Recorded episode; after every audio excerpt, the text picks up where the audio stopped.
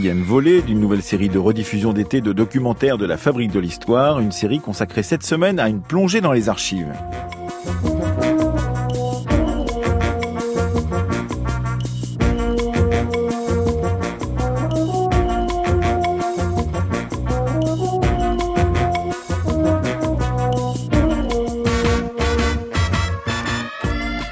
Faire ressortir des archives les vies minuscules de ceux qui n'ont jamais parlé ou écrit C'est une question qui taraude depuis longtemps l'historienne Arlette Farge, qui est au cœur du documentaire signé Séverine Yattard et Séverine Cassard que nous allons entendre aujourd'hui, qui a déjà été diffusé dans la Fabrique de l'Histoire le 31 octobre 2017. Dans ce documentaire, Arlette Farge nous conduit dans le fond d'archives Y des archives nationales, là où elle travaille depuis euh, très longtemps pour retrouver des histoires d'anonymes de Paris à la fin du XVIIIe siècle avant la Révolution française. C'est ce que nous vous proposons d'entendre aujourd'hui, cette plongée dans des archives écrites.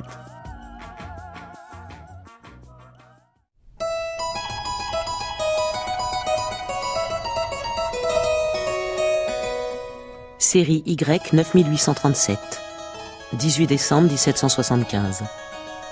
Jacques Louis, tourneur, demeurant rue de Charenton, lequel a dit qu'hier, étant à la Grande Pinte avec plusieurs de ses camarades à danser, André Rançon, dit Le Dragon, qui demeure à la Grande Pinte, maison du jardinier, ont cherché dispute aux comparants, particulièrement Rançon, qui journellement fait tapage et se rend maître dans les cabarets, et se sont battus deux ou trois fois.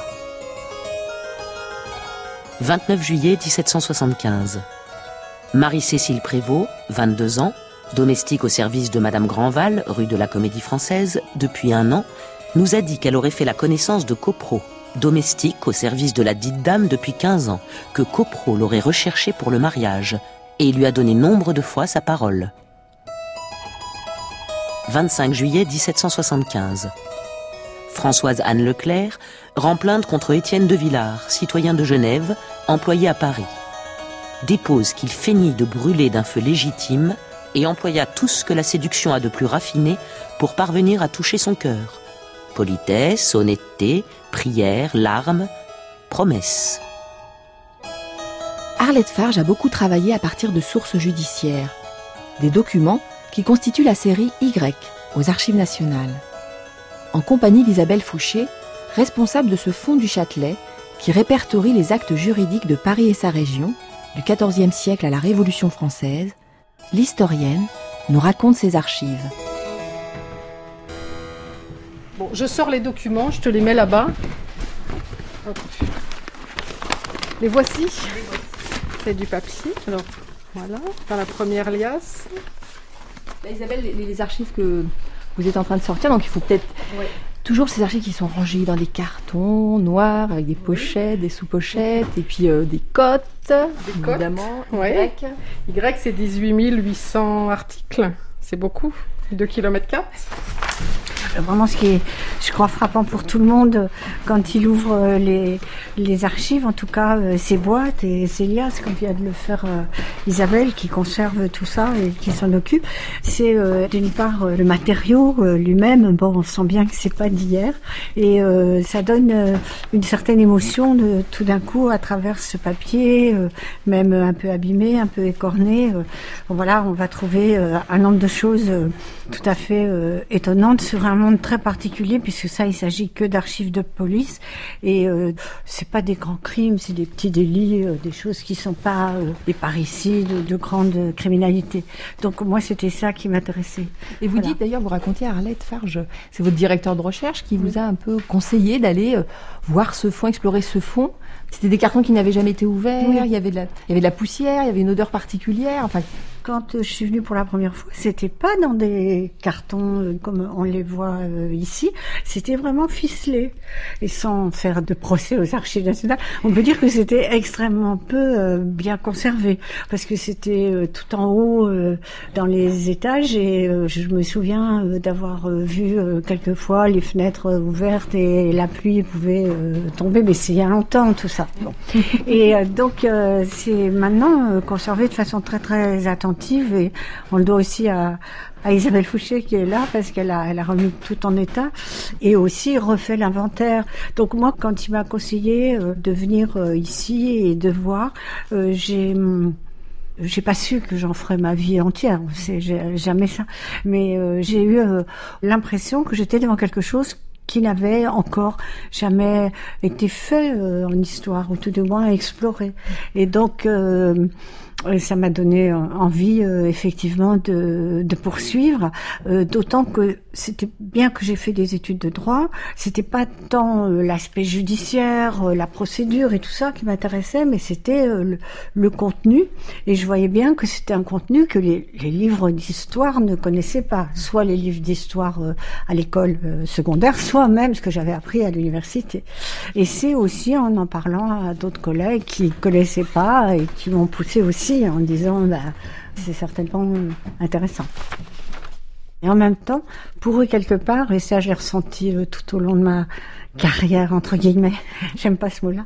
Il y avait quelque chose d'anecdotique. Est-ce que c'est de la vraie histoire que d'aller chercher dans les archives de police les faits divers les plus infimes et de faire l'histoire avec? Ce dont j'ai moi tout de suite été persuadée parce que mon directeur de thèse était quelqu'un qui était très très Robert Mondreau était très influencé. Il avait travaillé sur la sorcellerie. Il avait donc travaillé aussi sur les archives et sur les procès de sorcellerie. Et donc euh, moi je me posais pas ce problème-là, mais j'ai toujours eu face à moi la discipline historique euh, un peu réticente ou vaguement souriante. Il fallait davantage travailler sur des archives plus institutionnelles. Bah, euh, on commençait déjà euh, quand même avec les annales à travailler euh, sur des événements, mais travailler sur le minuscule. Je crois qu'il a fallu le livre de Pierre Michon, Les vies minuscules, dont je me souviens pas de la date exacte de parution, pour que ce terme vie minuscule prenne vie justement dans l'histoire. Or, c'était un livre de, de fiction, mais travailler sur ceux qui n'ont jamais parlé, sauf devant la police, ceux qui ne savent ni lire ni écrire, qui étaient souvent dans la misère ou à l'hôpital ou, ou, dans des conditions très défavorisées, effectivement, on connaissait pas leur histoire. Mm. Et c'était ça qui m'intéressait, c'était de les rassembler pour faire leur histoire et leur mode de vie qui était euh, si peu connu à l'époque.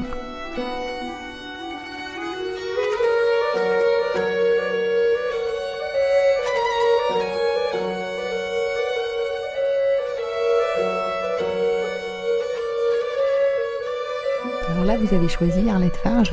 Oui, j'ai choisi. euh, alors là, euh, on est dans 1784, fin décembre, je crois, et euh, on est en face d'une plainte il y a 20 quartiers dans Paris et il y a euh, à chaque fois la maison du commissaire dans chaque quartier, donc il y a à peu près 48 commissaires.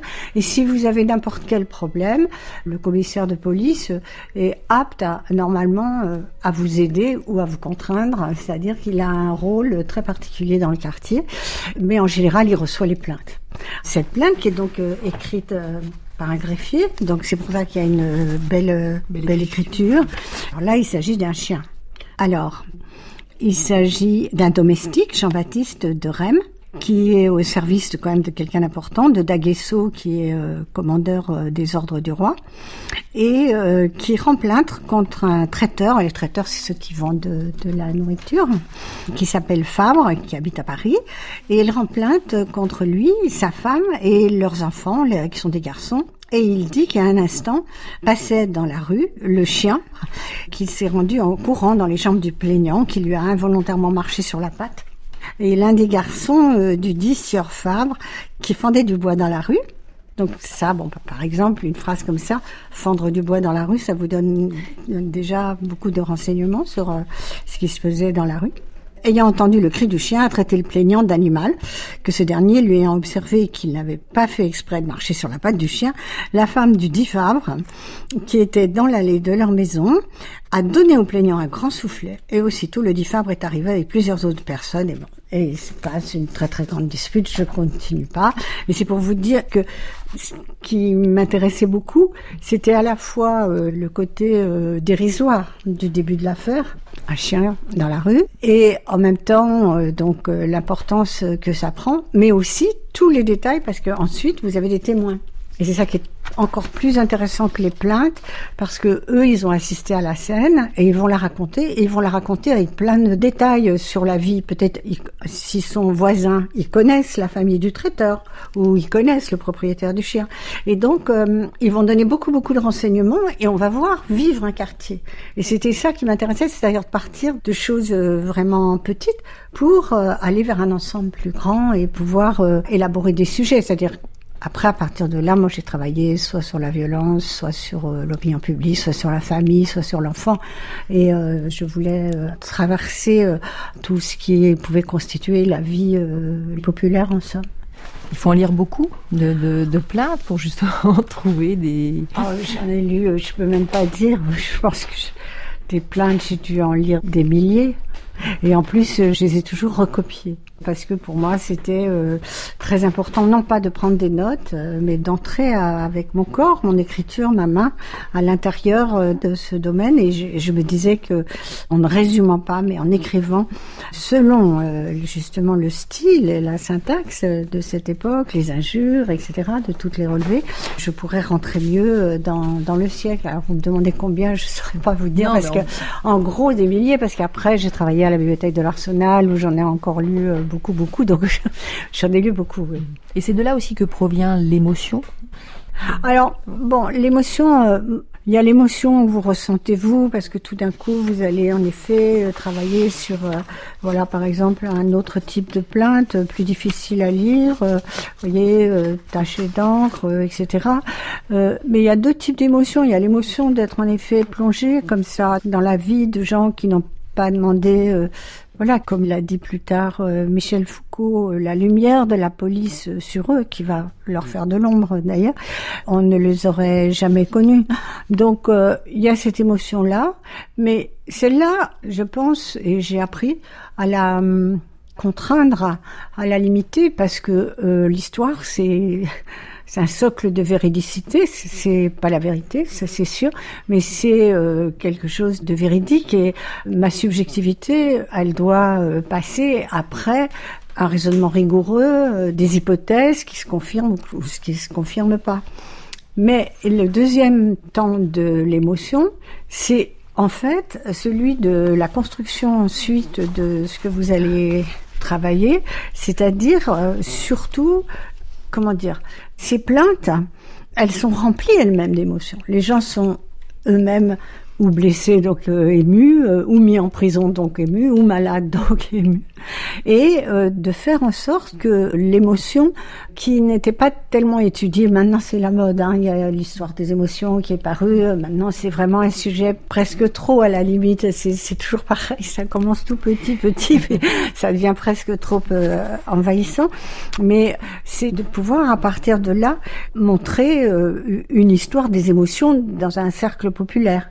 Et c'était euh, de dire que l'histoire se fabrique non pas qu'avec euh, des traités, euh, des raisonnements, ou des ordonnances de police ou des conduites, etc., mais aussi avec un champ d'émotion et d'affectivité, de sensibilité, surtout au 18e, très très intense.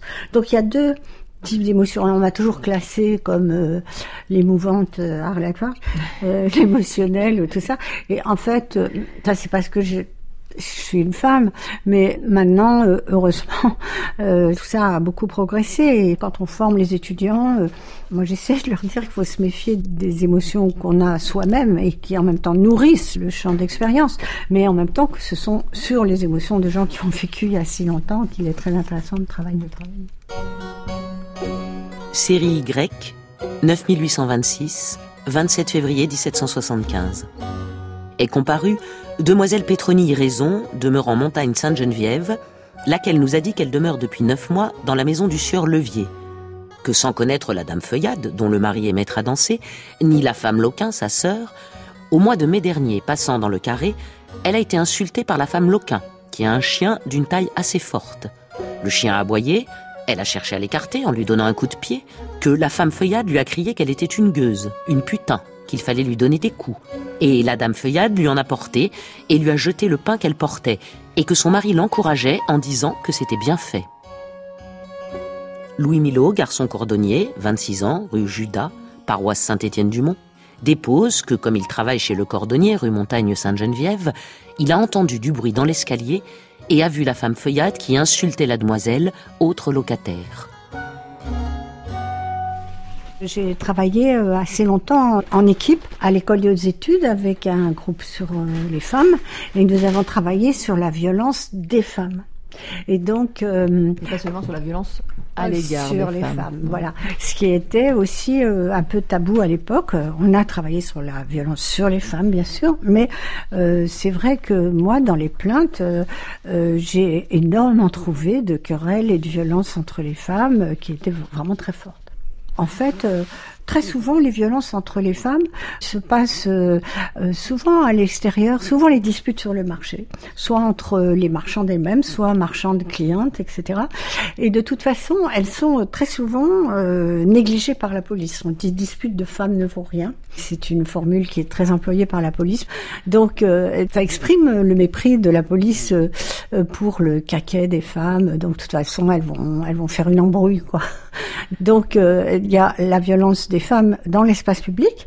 Il y a aussi la violence des femmes dans les émeutes. Et elles sont violentes, vraiment violentes. Et puis, euh, dans les ateliers, la femme du maître est souvent une femme autoritaire qui fait marcher l'atelier euh, et il peut arriver euh, beaucoup de, de violences soit avec les compagnons soit avec les apprentis etc donc il y avait beaucoup beaucoup de matériaux pour dire que la femme n'est pas la femme toujours soumise mais si on travaille sur un sujet comme celui-là, il faut prendre un nombre de précautions absolument euh, extraordinaires et c'est donc un sujet à mon avis très difficile parce que majoritairement les femmes sont quand même violentées et donc euh, on ne peut pas séparer la violence des femmes de la violence sur les femmes. Il y a la question aussi, vous vous dites souvent, Arlette Farge, de la promiscuité qui génère aussi cette violence. Alors pas que entre les femmes, mais en tous les cas entre les individus qui vivent dans cette ville, euh, dans ces rues.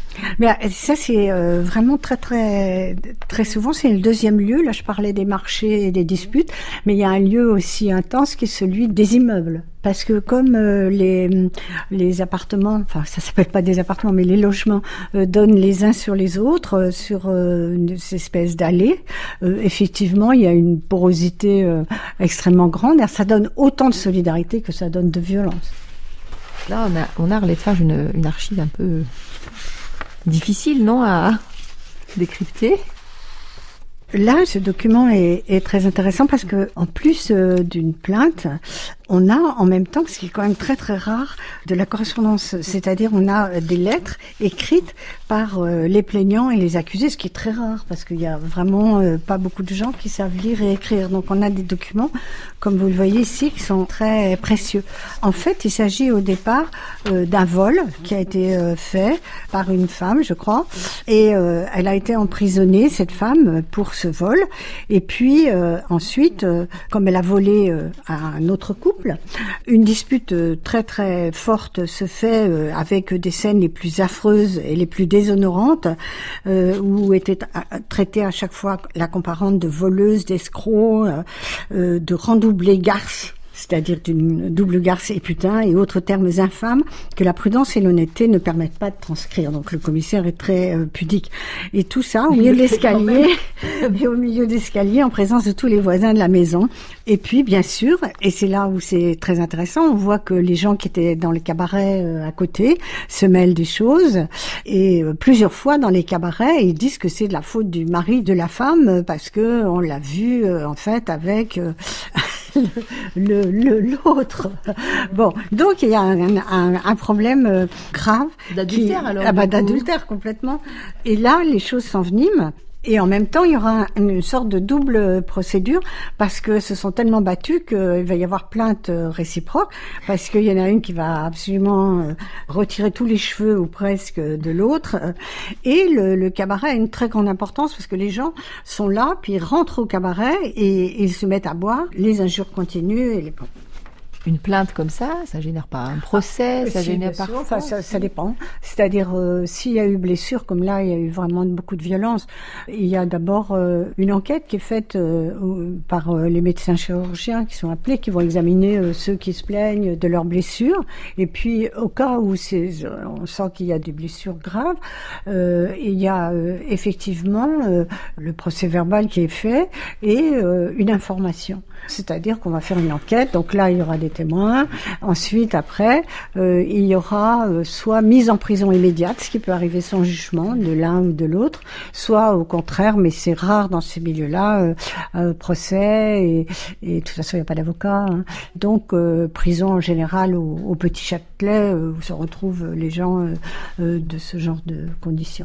Mais il y a bien sûr toute une procédure, toute une, une instruction qui dure longtemps.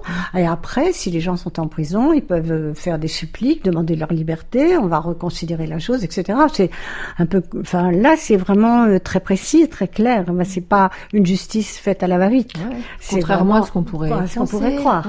Voilà. Et euh, surtout, moi, j'ai toujours été très frappée euh, par les rapports et des, des médecins et des chirurgiens qui sont extrêmement précis à une époque où la médecine n'est pas d'une voilà, est quand même quelque chose d'encore euh, extraordinaire. Mm. Et là, ils sont tout de suite appelés. Euh, donc, euh, soit on peut être transporté à l'hôtel Dieu, soit on dit, bah, il y a même des arrêts de travail. Ça s'appelle pas comme ça, mais on dit, voilà, c'est oblige à rester couché tant de semaines, etc. Donc, il y a à la fois, comment dire, et c'est ça qui est très intéressant, un taux complet dans la ville de Paris et des choses très régulières et très réglées qui se passent dans un ordre précis un dispositif, euh, un dispositif policier, euh, administratif, juridique euh, très précis.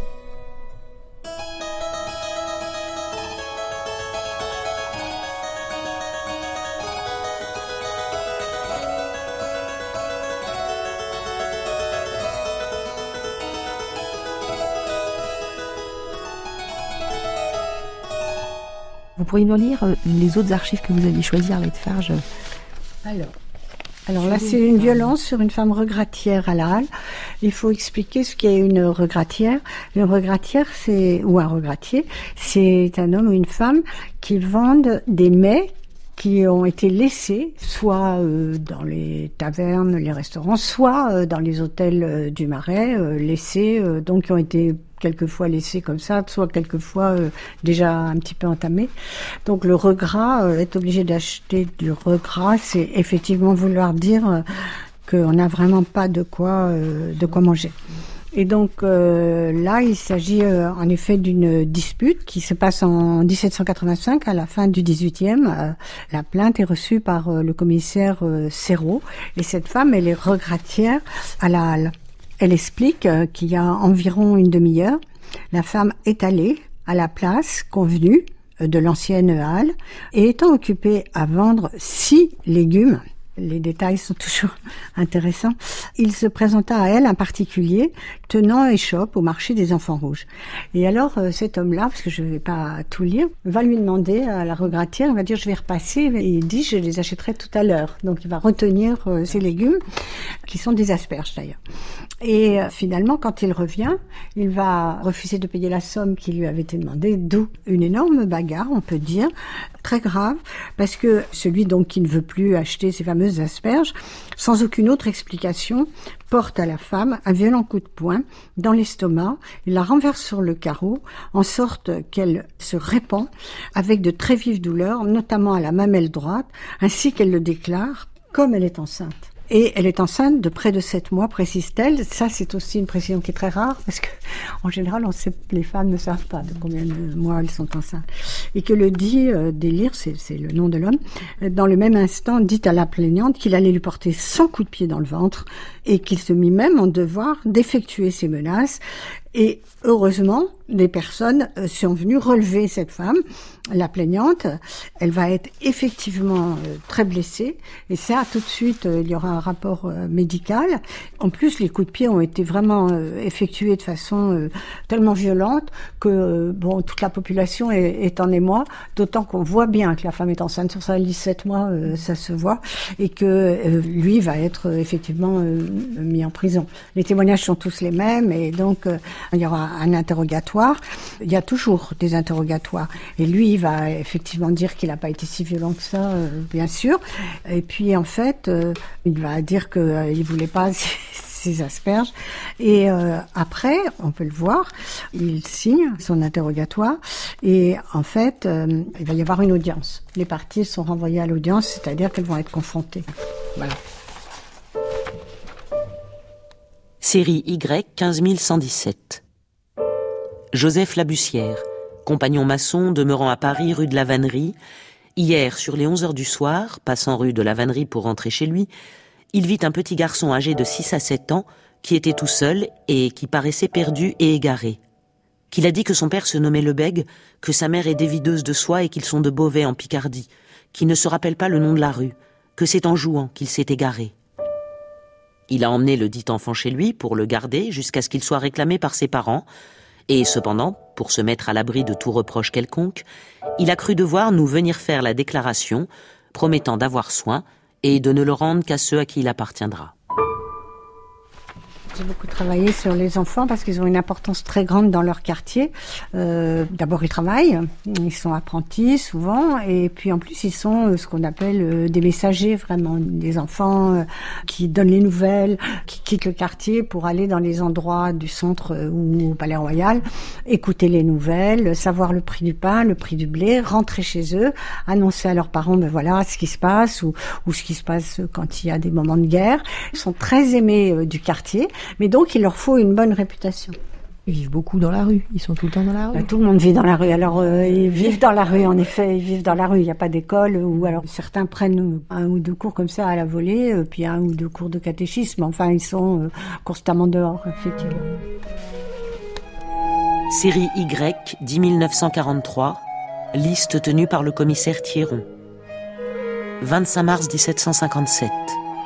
Un garçon trouvé rue Saint-Honoré sur un banc portant dans ses langes un billet, on supplie humblement les dames des enfants trouvés d'avoir toutes les intentions d'un enfant né de parents très sains. On leur retirera, on prie de donner une bonne nourrice pour le lait et que l'enfant ne soit pas estropié. 5 mai 1756. Une fille trouvée, ayant dans ses langes un billet, Élisabeth, baptisée à Saint-Sauveur, auquel billet est attaché un bout de ruban de soie fond rose à fleurs vertes et une rose blanche dans le milieu. 10 juin 1758. Deux enfants trouvés, un garçon et une fille amenés par un savetier. Au cou de chacun, un cordon de fil blanc duquel est attaché le quart d'une pièce de 12 sols et une carte en triangle où sont écrits ces mots. L'on compte retirer ces deux enfants, on prie de leur laisser leurs marques au col. 1er janvier 1765 une fille nouvelle-née avec un billet dans les langes. Je prie mesdames d'avoir soin par pitié de cet innocent, attendu que ses parents sont dans la pauvreté et viendront le retirer dès qu'ils iront mieux. On désirerait que l'enfant s'appelle Angélique Rosalie. Là, je crois que effectivement, euh, on entre dans un domaine qui est vraiment très très particulier. Les enfants trouvés, qui sont très nombreux, sont donc à peu près 20 euh, 000 par an euh, à Paris, et il a souvent été dit que finalement les parents n'avaient pas de sentiments très forts pour leurs enfants. Et dans les archives, là, je ne peux pas dire que l'émotion ne soit pas très forte. Je pense que vous la la comprendrez euh, comme moi. C'est-à-dire que lorsque les enfants euh, sont abandonnés, vont être abandonnés soit euh, sur un carrefour, soit sur le porche d'une église, soit c'est la sage-femme elle-même qui va l'amener dès sa naissance, la maman a décidé de l'abandonner, au commissaire de police. Et si la maman a demandé qu'il soit baptisé avant, il va aller à l'église et, le prêtre va baptiser l'enfant. Et ce qui est très très étonnant, c'est le nombre de billets et de certificats de baptême qu'on retrouve épinglés sur le corps des petits enfants euh, emmaillotés, écrits alors en général évidemment et ils sont écrits de façon très précaire, si je vais dire, par des gens qui n'ont ni argent ni qui écrivent comme ils peuvent. Et vous avez comme ça, vous voyez, toutes les formes d'écriture, parce que en fait, les parents pense que si l'enfant va aller à l'hôpital des enfants trouvés, ce qui est en effet sa destination après que le commissaire de police ait fait son procès verbal, eux, ils ont l'espoir d'aller à l'hôpital des enfants trouvés, le retrouver quand ils auront euh, de l'argent.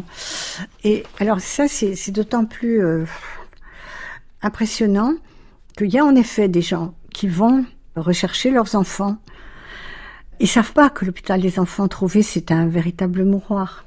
Et donc, soit ils vont pouvoir aller assez rapidement et l'enfant, très souvent, la plupart du temps, euh, sera décédé des, maladies contagieuses qui se répandent euh, à une allure euh, extraordinaire à l'hôpital des enfants trouvés, étant donné la promiscuité, entre ils sont tous dans le même lit, etc.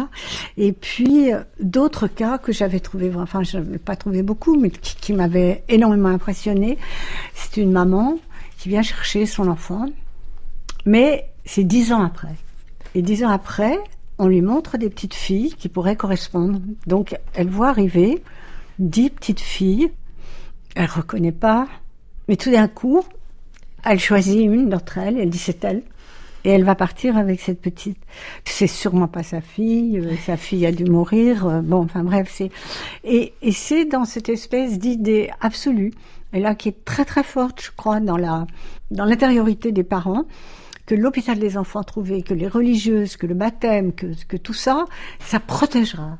Ça protégera forcément euh, l'enfant et que, bien sûr, on ne peut pas ne pas le retrouver. Alors, il y en a qui ont plus d'astuces encore, c'est-à-dire qu'ils vont là, je crois qu'on a, on, enfin on a, si un morceau de tissu que j'ai montré, mais il y a euh, des, un morceau de vêtement et alors épinglé sur l'enfant et les parents vont garder le même pour que euh, quand euh, si l'enfant revient ou si on le retrouve ou s'il revient de nourrice parce que quelquefois il part de, façon très lointaine en nourrice, on retrouvera euh, effectivement grâce à ça. C'est toujours cette idée du retour qui est constante et voilà, ça, je veux dire par là que ça infirme vraiment ce qui a été dit pendant très longtemps et ce qu'on a beaucoup cru sur l'inintérêt que portaient les, les, parents aux enfants, que euh, voilà. Et ici, euh, les parents prennent soin de dire que l'enfant est légitime. Ça, c'est très, très important. Parce que si l'enfant n'est pas baptisé et qu'il meurt, on sait que son âme va dans les limbes, c'est-à-dire qu'elle va tourner euh, constamment et jamais trouver le repos éternel.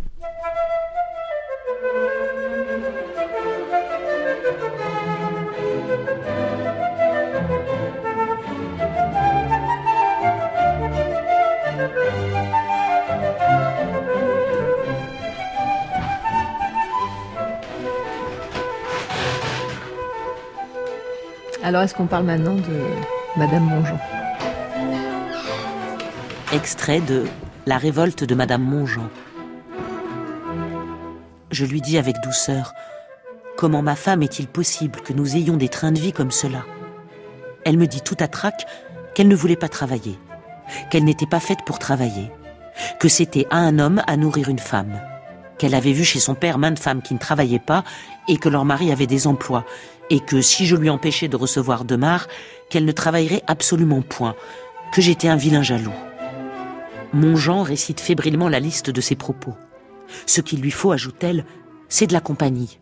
Aller à la promenade puis à la comédie. Depuis qu'elle est revenue de la campagne, le dedans lui est devenu insupportable.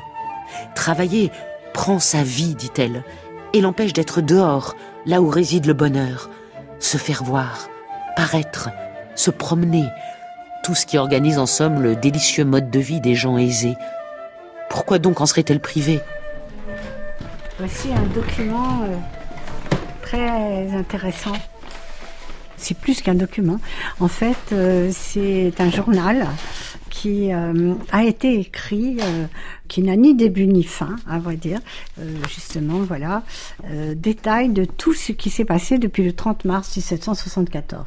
Donc, c'est un mari qui va euh, jour après jour dans une espèce de style euh, vraiment euh, échevelé, comme quelqu'un qui est sous pression, euh, qui est essoufflé par tout ce qui lui arrive, qui va expliquer ce que sa femme lui fait subir en somme. Cet homme est un artisan, un marchand de mode dans un quartier populaire de Paris. C'est certainement pas un, un, marchand de mode de, très très important parce que il a une femme, deux enfants.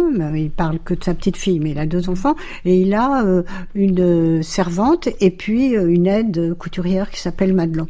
Donc c'est pas une entreprise euh, énorme et sa femme normalement, comme toutes les femmes de, de maître euh, dans les ateliers, est censée travailler pour lui, c'est-à-dire coudre, etc. et aller représenter la marchandise chez les bourgeoises du quartier.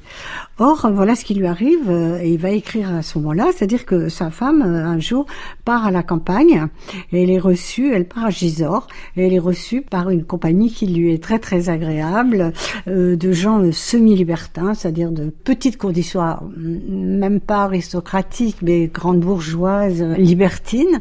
Et elle va passer 15 jours merveilleux où elle va manger des huîtres, boire du vin, passer sa vie à table, sortir, déboutonner la culotte de son voisin. Ce qui est je, je, dis ce mot-là parce que c'est la grande, c'est une des grandes joies du petit peuple libertin. On se déboutonne la culotte, on se pince, euh, c'est une façon de, très drôle de, s'exprimer. c'est même pas se séduire, c'est de jouer avec son corps dans cette société euh, très sensuelle et, très euh, libertine. Donc c'est comme un petit cahier, c'est ça Alors c'est son journal, c'est son petit cahier et qui n'a ni début ni fin. Et alors, on ne sait pas comment ça se termine, sauf que donc c'est plein de péripéties. Et donc, elle va revenir et à partir de là, elle va dire à son mari, elle va le dire neuf fois dans ce petit cahier c'est un homme à nourrir sa femme. Elle va refuser de travailler. Elle va vouloir vivre à Paris la vie qu'elle vivait là-bas. Sauf qu'elle n'a pas la condition pour le faire.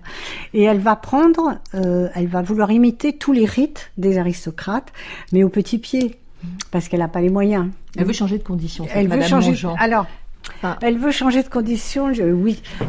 Elle n'est pas féministe, hein. je pense qu'elle n'est pas du tout féministe, mais elle veut en tout cas imiter les grands qu'elle habille, au fond. Dans son métier, c'est de les habiller. Et à force de les habiller, euh, de connaître leurs coutumes, leur façon de se maquiller, les femmes, etc., de vivre, euh, d'aller euh, sur les bords de Seine, d'aller au jardin, elle va effectivement vouloir cette vie-là et s'échapper constamment. Et ça, ça ne serait rien, si ce n'est qu'elle veut aussi, ce que font les, aristocrates à l'époque, recevoir chez elle, ce qui devient de plus en plus insupportable pour le mari, pour euh, Monsieur parce qu'il voit arriver à sa table un nombre euh, incroyable d'invités, euh, et quand il rentre de ses, parce qu'il part souvent en province pour faire des commandes, quand il rentre, il voit tout le monde attablé, toutes ses bouteilles sont vidées, etc. Ils restèrent chez moi jusqu'à 7 heures, et comme ils allaient s'en aller, ma femme me dit de les prier à souper. Je ne le voulus pas. Le lendemain, le dit Richer vint à midi, midi et demi, au sortir de son bureau, faire une visite à ma femme. Et il resta jusqu'à près de deux heures. Elle l'engage à dîner, ce qu'il accepte d'abord. Je rentre à deux heures. Je ne suis jamais plus étonnée de trouver le dit Richer à la maison. Et ma femme qui me dit Ne vous laisse en aller, je l'ai engagé à dîner. Je ne réponds rien, on se met à table. Ma femme l'engage à venir promener Palais Royal.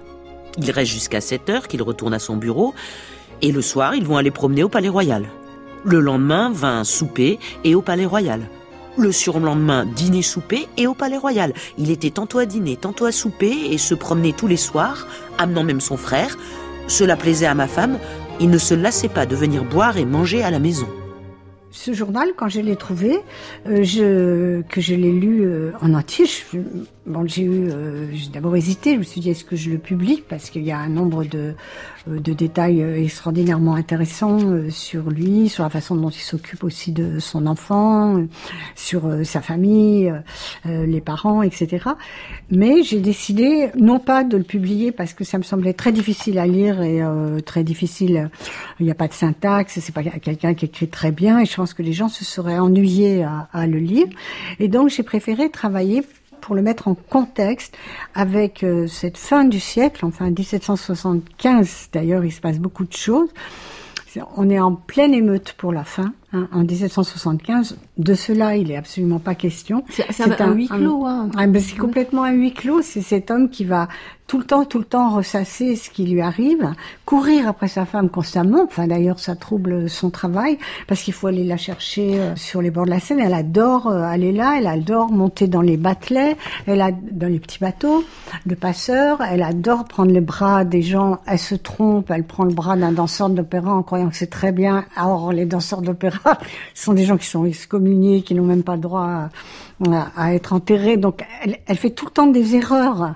Mais, elle, se dit, c'est le danseur de l'opéra, c'est drôlement bien d'être à, son bras. Mais il y a cette histoire aussi, euh, Arlette Farge, que, que, que vous montrez bien, que lui, ce mari veut l'excuser, elle, se repentit à plusieurs reprises, elle va changer, et, non. Et elle, elle n'y arrive pas, et lui, et lui ne veut pas non plus, parce que la solution dans ces cas-là, la solution, c'est d'aller voir la police et soit de la mettre au couvent, soit euh, de demander euh, son embassement. Ce qu'il ne veut pas, lui, du tout. Euh, elle, elle en a très peur. Donc, dès qu'il lui dit ça, elle va travailler une journée quand même un peu ou faire semblant.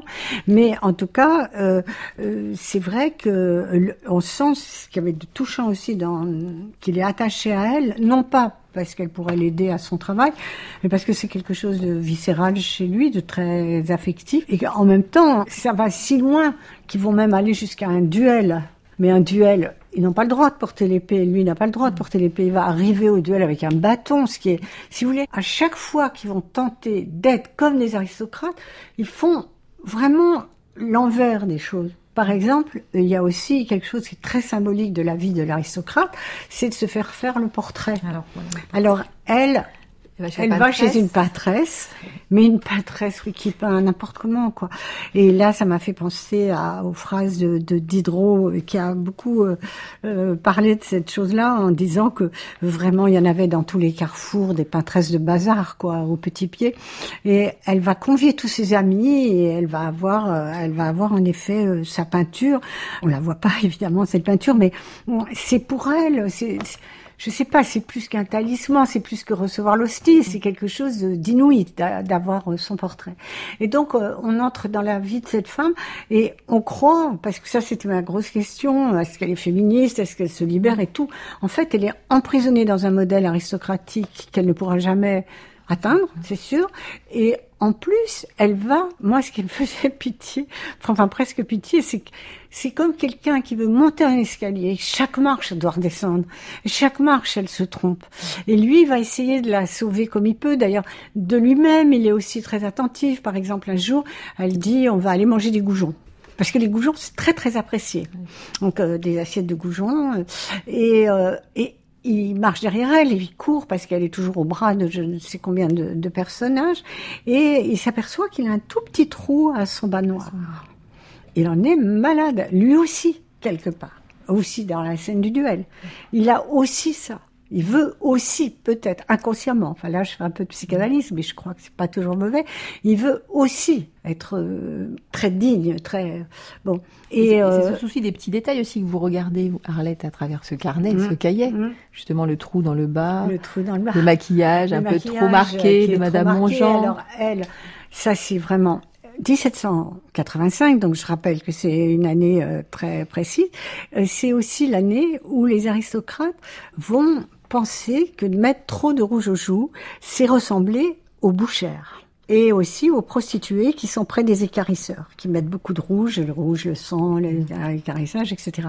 Et donc la mode en 1785, c'est se mettre du rose. Et elle, elle sort avec du rouge, du rouge aux joues. Donc elle a tout faux. Et à la fin, donc à la fin, même s'il n'y a pas de fin, il y a une exaspération telle, on sent une exaspération telle chez le chez le monsieur Mongeant. Il va voir les parents. Euh, les parents lui disent mais il faut l'enfermer, etc. Euh, le lieutenant de police ne lui conseille pas de la faire enfermer à la Bastille. Mais moi, dans mon fort intérieur, je me suis dit je pense quand même, j'en sais rien, rien du tout. Mais je me dis que l'hypothèse, sous la pression familiale, c'est qu'elle va faire un petit séjour au couvent. Peut-être je n'en sais rien. Mais je trouvais ça formidable de pouvoir raconter une histoire qui n'a ni début ni fin, mais dont le centre est vraiment une sorte de, de ce que, en cette fin de siècle, ben, du péril aristocratique en fait. Elle veut l'imiter, un monde qui va s'écrouler dans très peu de temps, dont elle s'aperçoit même pas que on est à la fin, et c'est normal qu'elle s'en aperçoive pas. Et en même temps, il est conseillé par les domestiques. C'est très intéressant le rapport des domestiques et des servantes qui sont vraiment des, c'est pas des domestiques de grande maison, qui voient elles, parce qu'elles sont justement tout en bas de l'échelle. Et elle, elle voit très bien que cette toute petite bourgeoisie qui est en train de faire ce qu'elle fait, elle est dans l'erreur fatale. Donc euh, bon, moi j'ai trouvé que c'était euh, passionnant. Donc voilà, j'avais eu envie de travailler sur ce sur ce dossier. Et donc du coup, alors c'est vrai que bon, à, travers ce, vous en avez fait un ouvrage, hein, euh, hein, c'est la révolte quand même. La révolte de Madame Mongeant. De Madame Mongeant. c'est pas moi qui choisis le titre, hein, j'aurais pas appelé comme ça, mais c'est pas grave. les éditeurs quelquefois. Il a fallu, euh, bon, comme toujours, parce que c'est sûr qu'il y a ce journal, il y a donc ces écrits de Monsieur Mongeant, mais il y a aussi des il y a des choses qu'on ne sait pas, il y a des choses il faut se questionner, faire des hypothèses, il bah, faut combler des vides. Ben oui, euh, moi je voulais pas faire un roman parce qu'on peut faire un roman. Mais... Je voulais pas faire un film. Mais c'est très cinématographique. C'est très visuel.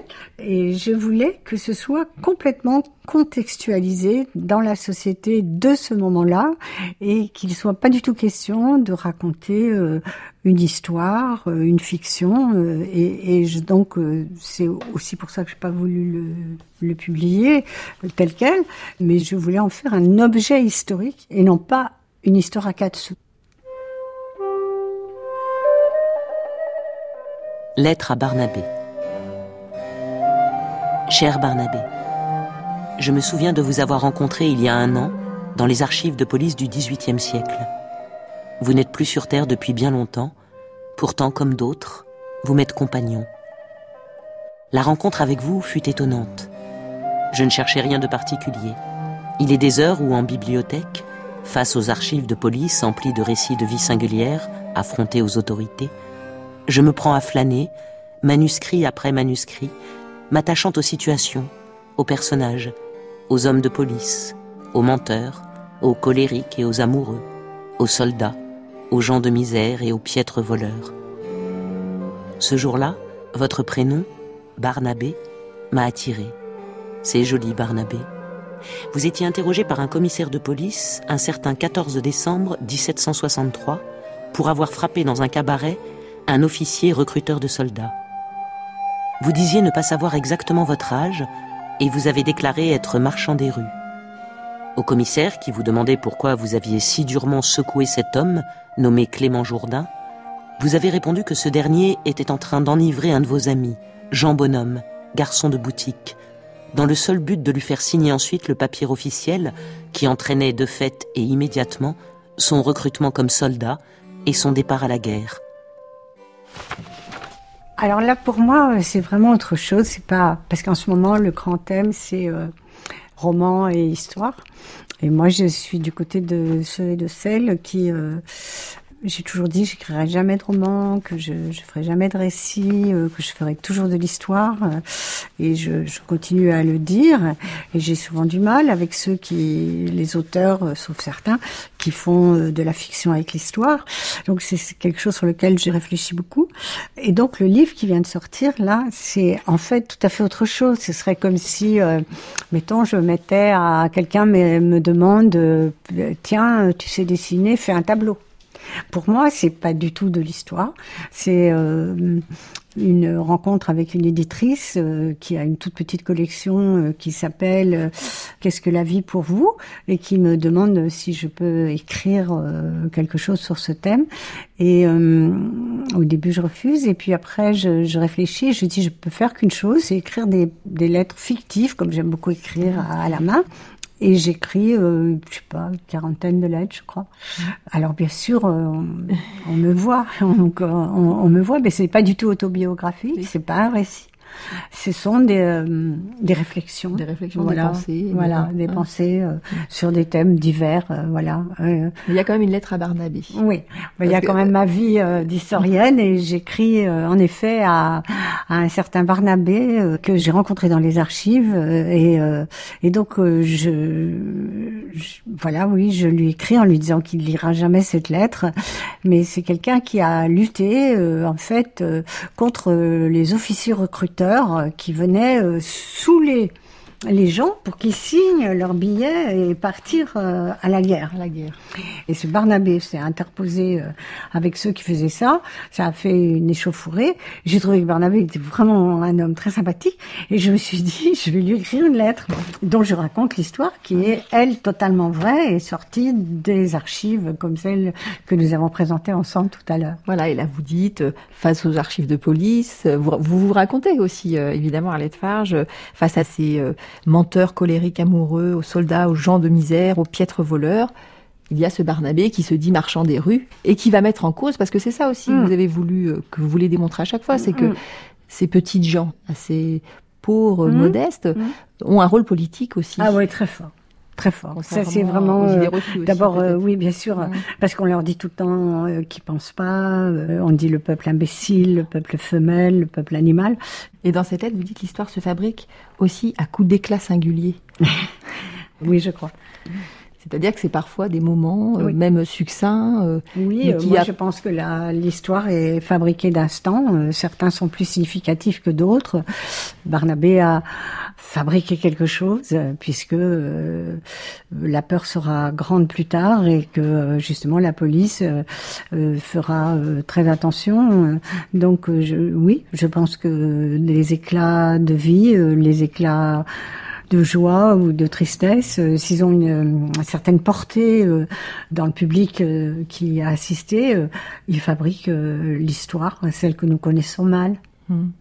Et juste peut-être pour terminer, Oui. j'ai amené le 14 juillet d'Éric Villard. Ouais, très beau livre, une que- fiction, un roman. Ouais. Hein, c'est lui qui le dit. Non, c'est un récit. Et il a hum, détaillé la journée. Il a été aux archives. Et c'est tous les gens qui ont pris la Bastille et il raconte comment ça s'est fait euh, ce jour-là, même du 14 juillet. Et c'est un livre fascinant qui a d'ailleurs eu beaucoup de succès. Parce, que c'est par les menus détails. euh, Mais oui, il a comment, il euh, travaille. Euh, ah, moi, j'ose pas dire qu'il travaille comme moi. il le Mais, dit, le euh, dit lui-même, hein, Oui, mais, mais bon, euh, lui, il fait, il fait du roman parce que ce qui est écrit là, tous les détails sans doute sont vrais, mais l'histoire n'est pas vraie. Et moi, j'ai pas envie de faire ça. Mais j'ai adoré ce livre. Vous n'êtes pas une romancière. Non, je suis pas une romancière. Je sais pas faire un roman. On me demande tout le temps, mais je j'ai pas envie, puis je sais pas faire.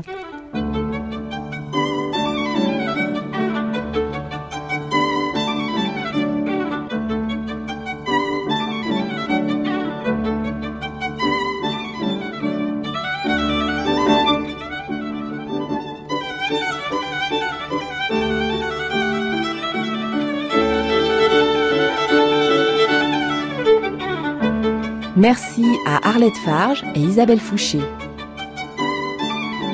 Texte lu par Hélène Losseur. Prise de son, Yves Lehors. Une émission de Séverine Liattard et Séverine Cassard.